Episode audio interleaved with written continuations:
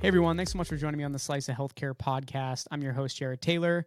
Joining me today is Tom Stanis, the co founder and CEO at Story Health. Tom, how are you today? Thanks for having me, Jared. Nice to be here.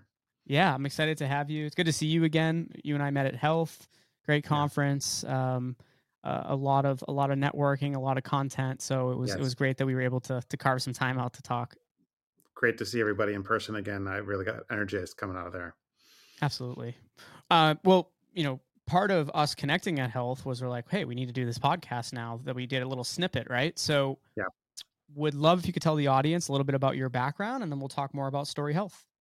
Sure. Uh, my name again, Tom Stanis. I'm an engineer by background. I'm not a clinician, so I come to the world of healthcare as a novice, learning all the stuff myself. But it really began 10 to 15 years ago when uh, I kind of had my own healthcare issues that made me realize I've been working at Google uh, as a principal engineer on the ads and payment systems there.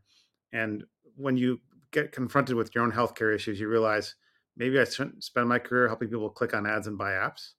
So I decided to use my powers for good and try and help with um, giving people great experiences in healthcare and uh, really refining the the process. So uh, I came back to Google and was one of the co-founders at Verily, the big uh, healthcare division at Google. I ran all the software projects there, everything from uh, machine learning for detecting uh, diabetic retinopathy, one of the leading causes of blindness from pictures of retinas, to Onduo, which was my baby at Verily, which is a big uh, diabetes program that's still going strong today. Through all of that, I realized that there's this ma- massive gap between all the great science we were doing at Verily, uh, new uh, new technologies, and what was actually happening in clinical care. It was, you know, the road is 20, 30 years long, and in many cases, we still don't use the best science available in clinical care. So I really fell in love with the problem of care delivery. And I, I started Story Health really to try and address that problem. How do we bring bridge that gap and bring the, the, the latest science to all the patients that need it and deal with all these access and uh, and availability issues that get in the way. Really interesting, and uh, it's been really cool seeing people from uh, uh, you know from from Google's Google's health division, right? Start to to, to branch out and start their own mm-hmm. companies.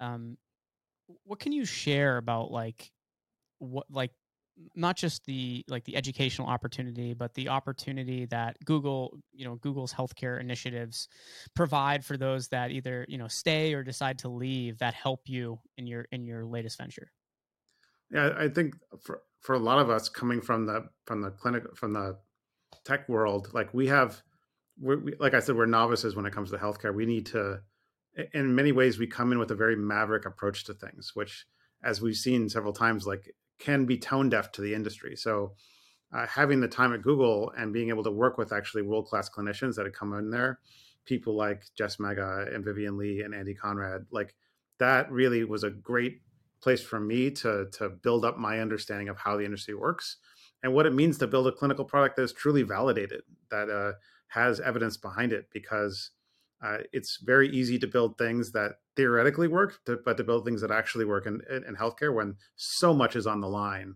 uh, is is another story. Yeah, let's let's talk more about that, Tom. There's been so much investment into digital health over the years, especially the last two to three years, right? Yes. Yeah. And and something we we often don't discuss enough about is we we talk about all, how much money all these companies have raised and we talk about the unicorns right in the space but mm-hmm. can we talk a little bit about like what's actually happening? So let's let's dive into the role of clinical evidence in digital health. Like why why is that so important? And you know what are you seeing and what are some of the things that you're doing at story health to to address that piece? Yeah it's a it's it's an important point because if you look at a lot of the digital health interventions that have come out in the last five years or so uh, do many of them work? We don't really know, honestly. Uh, we think they do. They they seem like they should work, and the people that uh, take that use them tend to have good experiences.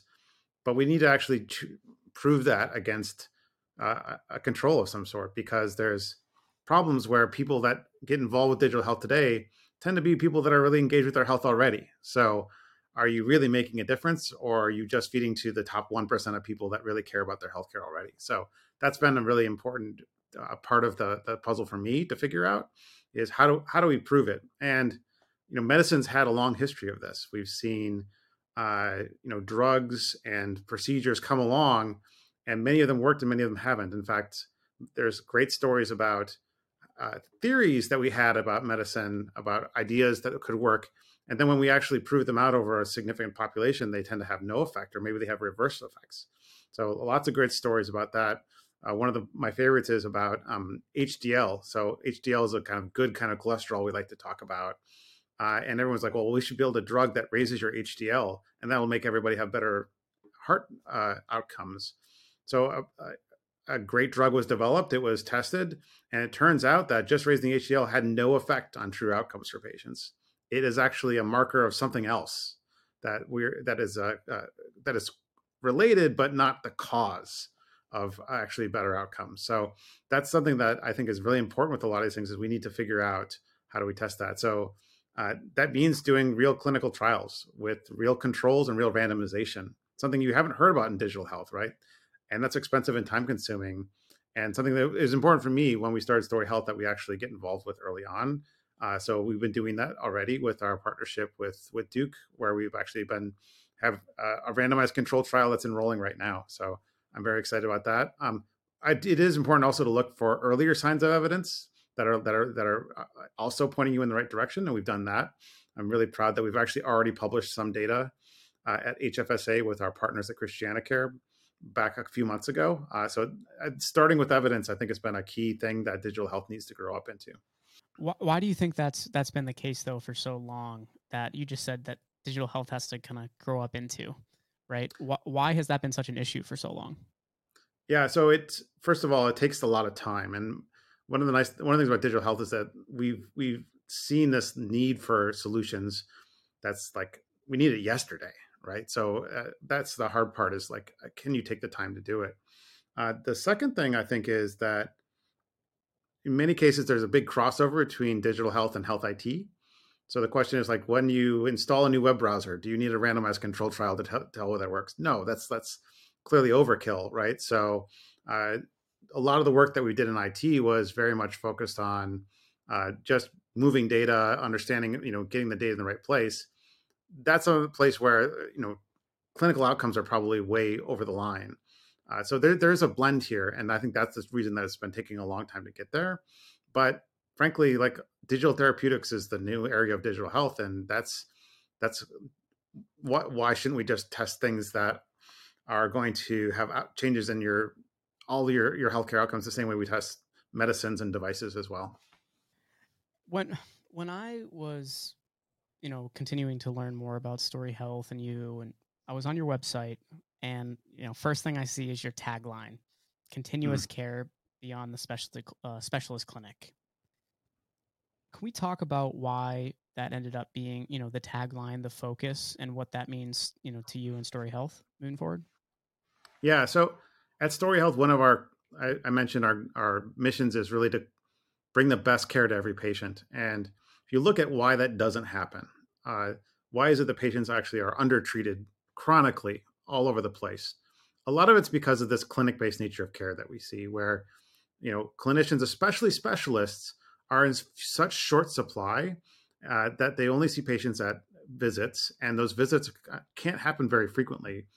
Typically, you know, a three month waiting time to see a cardiologist. Maybe you'll get an appointment every three to six months.